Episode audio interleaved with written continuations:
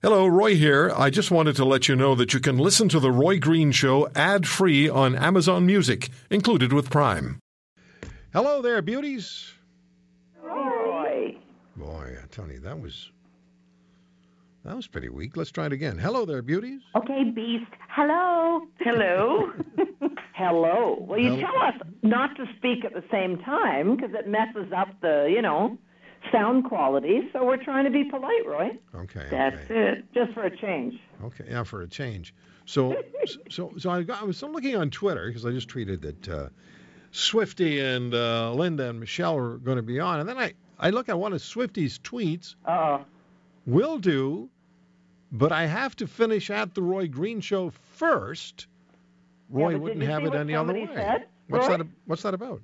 Well, my sons have this uh, thing they call the annual Swift Chalet Beer Fest. Whoa. Ah, in college, which we all are now, and we're enjoying the most fabulous summer weather, I must say. He has about tw- both my boys have about 20 of their friends up, and they play all kinds of silly games. There's all kinds of nutty games. I tweeted a whole bunch of stuff about it. So one of one of the folks that follows me and and follows us because he follows the Roy Green show all the time. He tweeted, "Have a drink for me." And so I tweeted back, well, but Roy, you know, basically, I can't do that until I do Roy's show because he will never, he would never have it any other way. So that was what that was all about. Ah. well, I would never suggest for a moment that anybody might have had a little nip before the show or during the show on a, on a hot summer day. Hey, speaking of uh, of events and parties and silly games, the Democrats finished their convention on Thursday. The GOP finished their convention the week before.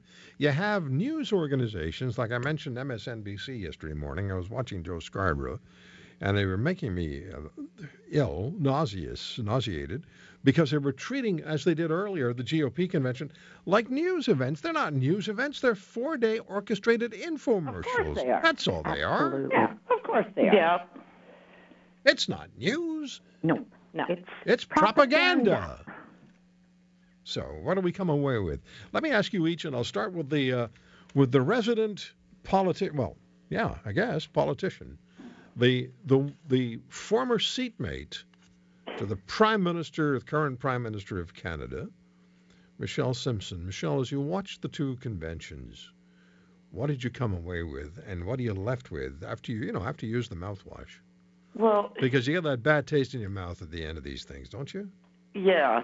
So right, like this is going to be an historic election, and you know, I I actually tweeted on it. I said we're either going to end up with the first woman female president, or you know, Dr. Strangelove on the other hand, and you know, so it's, people are riveted by this, but I never witnessed two more boring conventions. Yeah. it had Not just nothing boring, to but do with divided. Too. Pardon? Both of them were horribly, you know, split in, Yeah. in different ways, perhaps, but but very uh, not unanimous at all. no. Both parties are, you know, eating themselves alive. yep. That's well said. That's so true. They are. They are indeed. You know, during Hillary's uh, Thursday night, we only later saw photographs of people holding up signs reading liar. And then the chants of liar started. And then the, the overwhelming, I guess it was they were instructed to chant Hillary Yeah. when the liar chant started. So I, I felt I felt sorry for Bernie Sanders uh, for the first time. I feel sorry for a socialist. Well, I, That's saying a lot, Roy. Yeah. I know. and and here's the question, Roy. I have. There's no turning back now, right? There's nothing to. to this is historic. You are right, Michelle. The whole world is watching this, and it's like a reality, a bad reality television show, and there's no trust. And you know, rewriting spe- speeches coming after, trying to get the millennials on their side, both of them. But I, I got to tell you, I don't trust either one. I, I that's No? just my gut feel. I have to ask Catherine a question.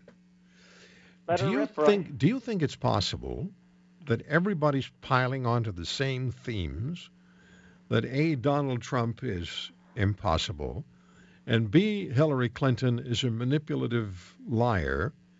And in fact, each of them has qualities that would, in some way, qualify them to be president. You think that the downside has become such folklore that everybody's chanting it when they shouldn't be? I'm not saying that that's the case. I'm asking for Catherine's opinion on that.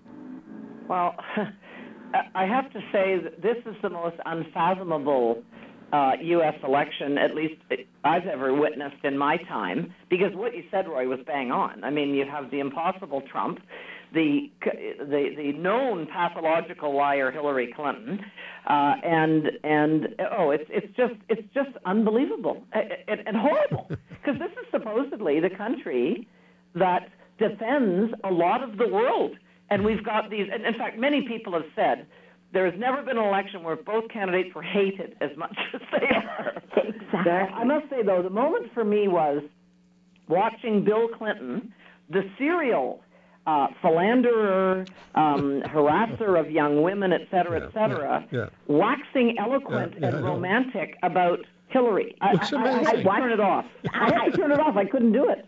No. And I want to make a comment because Michelle agreed with me, but my daughter watched very carefully. She's a really late, Roy. She's right into this. So here's a young girl really worried about the future of Canada and the effects this election may have on us. But she said when she did the speech and was talking about her hometown, she said there was no emotion. It was like she was reading from a script and it wasn't from the heart. And if if my daughter saw that, then how many other people saw that? You Oh, I agreed, saw- Michelle. I, I saw it, Linda. Yeah. Like I, I thought, you know, this is just beyond the pale. Like as far, and nothing. This election is going to have global, huge global consequences. Mhm. In my opinion, either way it goes.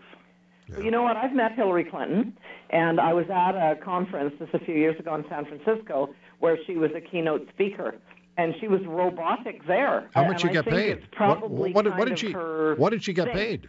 um, because every you know very teleprompter. You know what I mean? Very very orchestrated and no Oh yeah. no ad libbing whatever. So I think that's kind of her thing. Mm-hmm. Yeah. Do you have any idea what you got paid? oh You my know- goodness. You know, I have to That's tell you. because th- that's the other thing. She she and her hubby, th- they don't walk out the front door without a, a multi uh, a thousand dollar fee promise. You know, Millions. They're, they're money Yeah. grubbers. You know, right from the get go. Well, yeah, and, and now you've got this Cash Clinton documentary flying around on the internet, and you know, it, the, the, I will say our our new world of technology has certainly changed the dynamics. I mean, it's hard for them to script that message and for the people to believe because you can go on the internet and see anything. That's right. You can say they can say one thing, and you can be online three seconds later, Yep. witnessing that they lied again. There you go. And then you've got Trump out there saying to the Russians, he said it was a joke, but, you know, can you hack in and, you know, released all this stuff in WikiLeaks? Appeals to the Russians. I didn't really find that funny. No, No, nor no. did I. I found it very scary, actually. Yeah. know, Well, uh, but- Tr- Trump is just such a loose cannon Yeah. in so many ways that, like I say, I, I find it unf- as, as someone who's been a political junkie for most of my life. I, I just find this whole thing kind of my brain feels fried try, trying to process it. It really does. And you know something? The election campaign is so long. I tweeted this the other day. Oh, That by the time you get to where we are today, everybody's entirely forgotten what the hot issues were when it Yeah. started. Mm-hmm. yep. Nobody can remember what the issues were that got everybody uh, exorcised or, or or energized at the beginning. Nobody could tell you. You could ask the candidates, what was the what was the big issue when you started? I don't know. I don't know. It's because Yeah. it takes so interminably long to get to November the 8th, 2016. And, I'm sure they're dollars. already working on the gonna say that, 2020 Michelle. Look at how much election. money they spent. Mm-hmm. I mean, we spend some serious dough in Canada. Doesn't hold a candle to what they do in the U.S. But I All still right. think the bottom line is it's the destruction of the middle class and lack of democracy that's at the heart of all of this.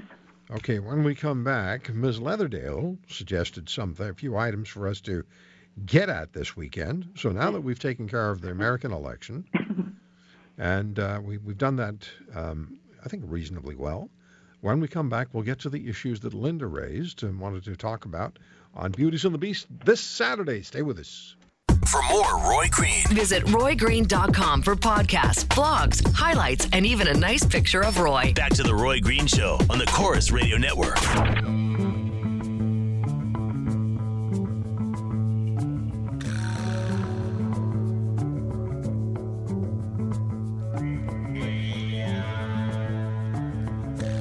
Back with Linda Leatherdale, Michelle Simson, Catherine Swift. There are the beauties.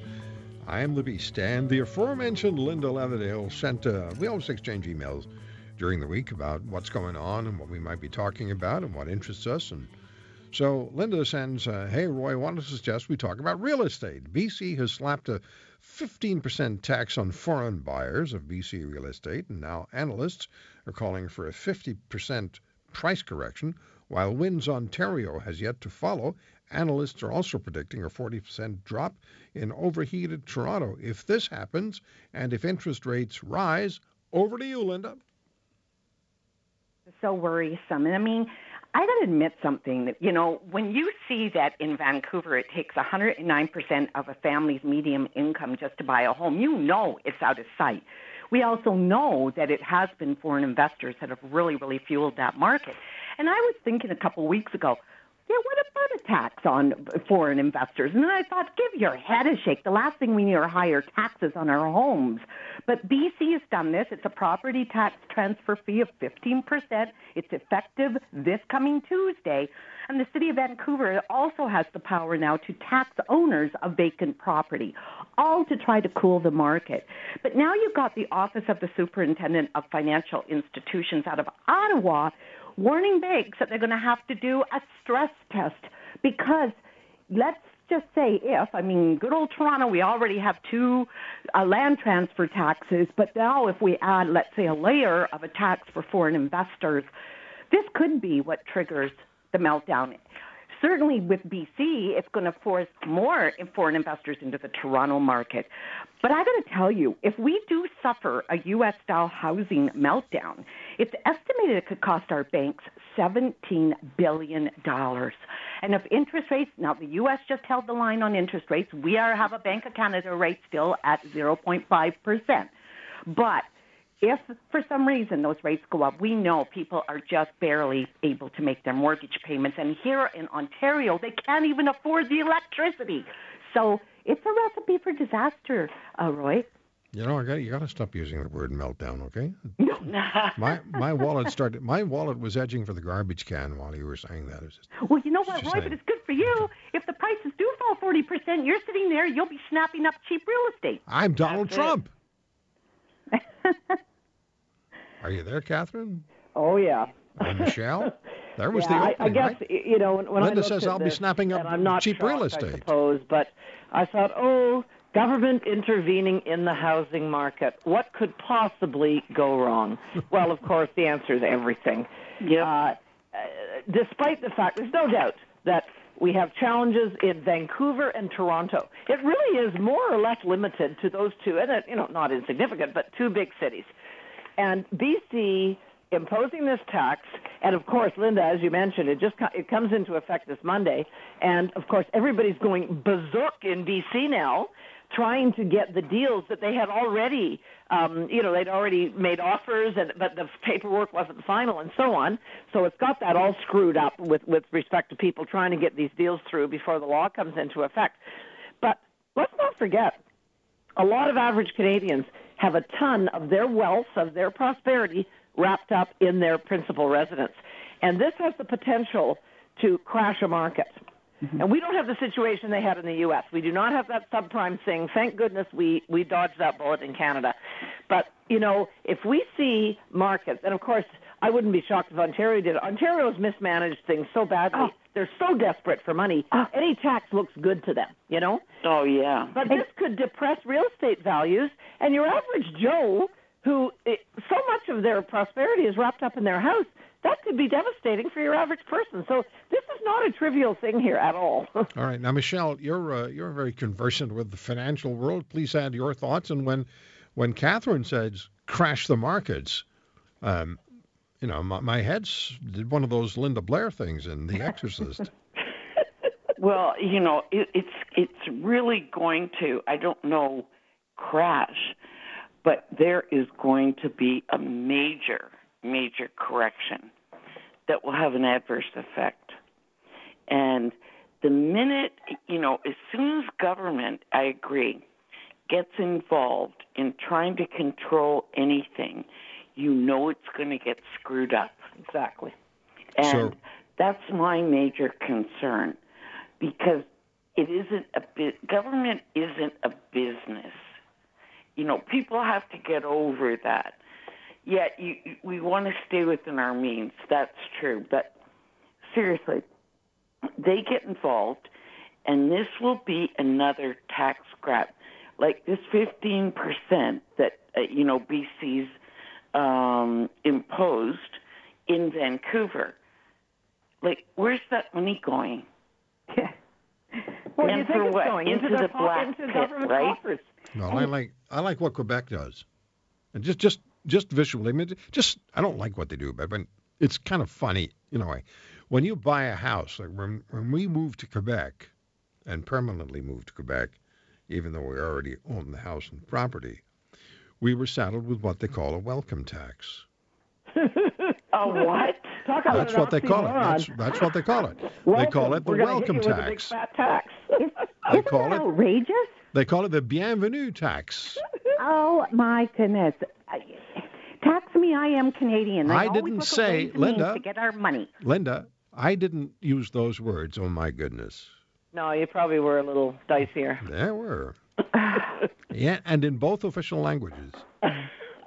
Good on you. Yeah, but let's let's face it. Governments are desperate for taxation. Yeah. Period, because they've mismanaged our money so very badly for so long. Yep. And this is an excuse, and I think nothing good will come of it. Sorry. No. I just think that.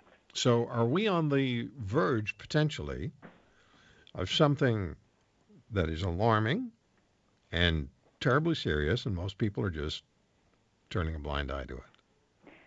I believe it is. I believe it could be very serious, Roy. And as I mentioned, I mean, we have record, record household debt in this country. Right. A lot Yes. of it's mortgages, but this is scary. I think. Yeah. Well, what is it, a trillion and a half? We have 30 seconds here left in the segment, but we owe, what, a trillion and a half in personal debt? One point. Where are we now? One point eight trillion.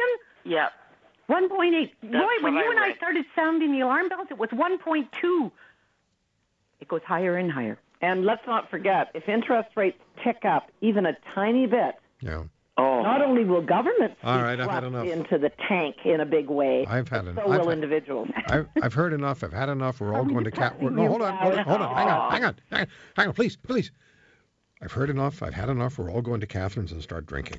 Hey, I'm coming right Okay. now. I'm on my way. Come on down.